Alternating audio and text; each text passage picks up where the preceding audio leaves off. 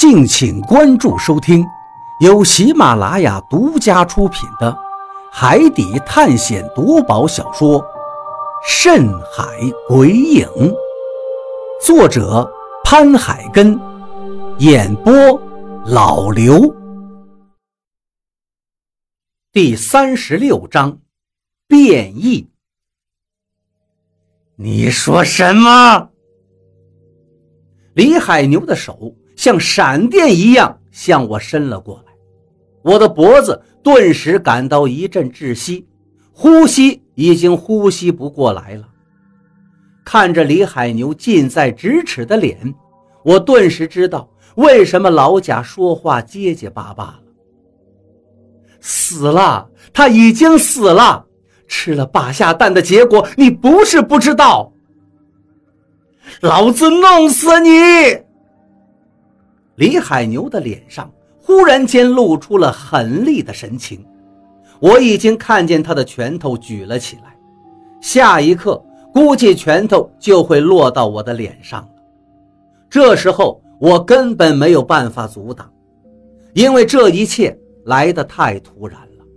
我没有想到李海牛真的会对我说动手就动手，但是他现在也是刚刚从昏迷中醒过来，人。还在崩溃的边缘，他做出这一个举动也能说得通。我只能闭上了眼睛，努力把脸扭向一边，准备用我这个脸硬接他的拳头。但是我闭着眼睛等了几秒钟，李海牛的拳头并没有落下来，反而抠着我脖子的手也松开了。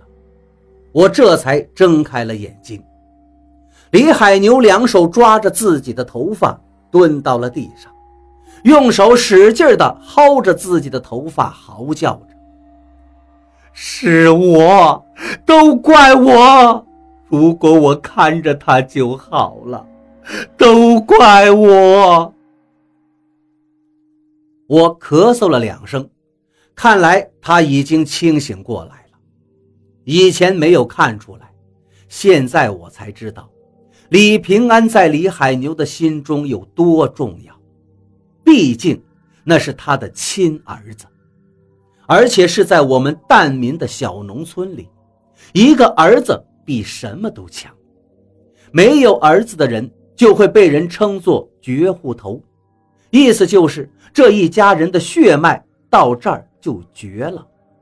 可以说，李平安就是李海牛的精神支柱。现在。他能从崩溃的边缘清醒过来，可以证明李海牛这个人很厉害。但是下一刻，我就知道我自己会错意了。李海牛忽然起身吼道：“婆娘，那个婆娘呢？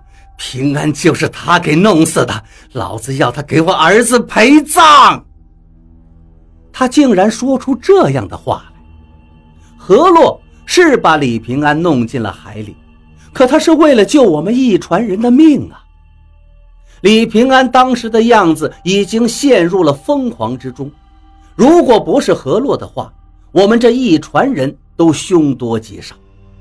但现在的李海牛根本就不会听这个道理，或许这个道理他自己也知道，但是他就是为了发泄才说出这样的话，才做出这样的事儿。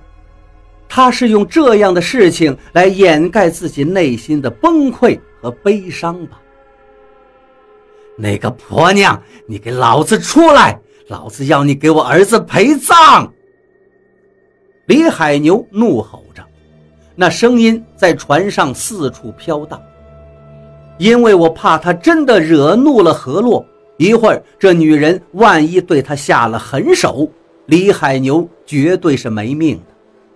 不能再死人了，这一连死了两个人了，往后的路还不知道要多少天才能到。如果再这么死下去，我真的怕还没有找到仙山、找到救二叔的办法，我们都已经死在海上，有心无力。而我现在真的是有心无力，嗓子刚才被李海牛捏得一阵生疼。稍一说话，就像刀割一样。我刚说两个字，就趴在了地上拼命的咳嗽，我甚至感觉自己都要把肺给咳出来。加上刚才身上撞击受了点伤，我根本就没有办法去阻挡李海牛。哈哈，你要我给你儿子陪葬吗？哈哈，是何洛的声音，他慢慢出现在了我的视线里。李海牛一见他是分外眼红，笑，我让你笑，我要你给我儿子陪葬。吼完这一句，他就向何洛扑了过去。何洛手指一动，几许星星点点的东西就从他的衣服里面飞了出来，就要飞向李海牛了。我强忍着嗓子里面的刀割痛感，沙哑着叫道：“何洛，别伤害他！海上航行还要靠他呢。”那些星星点点的东西。已经飞了起来，就要钻进李海牛的身体里了。或许是因为我的话，那些从河洛衣服里飞出来的小光点儿，并没有直接飞到李海牛的身上，而是在空中一绕，就越过了李海牛。何洛一个闪身，躲过了李海牛的袭击。真的是狗咬吕洞宾！你说我害死了你儿子，哼，好。这事儿我不管了，我看看你怎么对付你儿子。我听何洛的话，心里咯噔一下，隐约感觉有些不对。李平安不是已经被何洛弄进海里了吗？他现在怎么又说出这样的话来？难道……我还在纳闷忽然间就看见无数的光点儿从海面而来。欢快地向河洛飘了过去，眨眼间就引进了河洛的衣服里。河洛接下来直接退到了我的身边。航海不航海的我也无所谓了，我接下来要看看他们父子怎么相残。他的话石破天惊，父子相残？难道就在他话音刚落？一声吼叫声从海面传来，接着就看见一只青灰色的手扣住了船舷。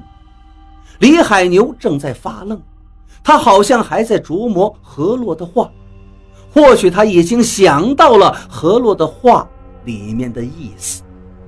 就在刚才那一声吼叫响起的时候，他转过了身去。李平安呼的一下。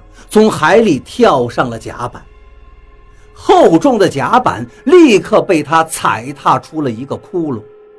他的眼睛里现在是一片血红，露在外面的肌肉高高的扎起，皮肤上好像长了一层青灰色的鳞片一样，甚至他的脸都有些变形了。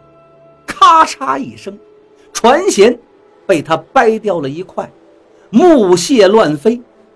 我这才注意到，他的手上竟然也像是长出了鳞片，甚至指甲也长长了很多，还弯曲着。我甚至看到他指甲上有黑色的反光。李平安已经转眼间变成了一个怪物。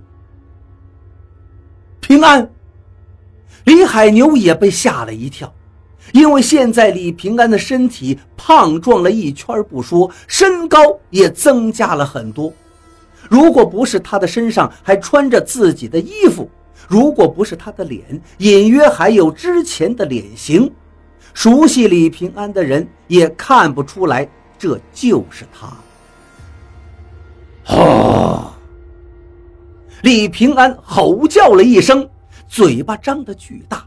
满嘴锋利的牙齿露了出来，竟是红色的，微微发黑的粘液随着他的吼声直接喷了出来，一时间腥臭的味道弥漫开来。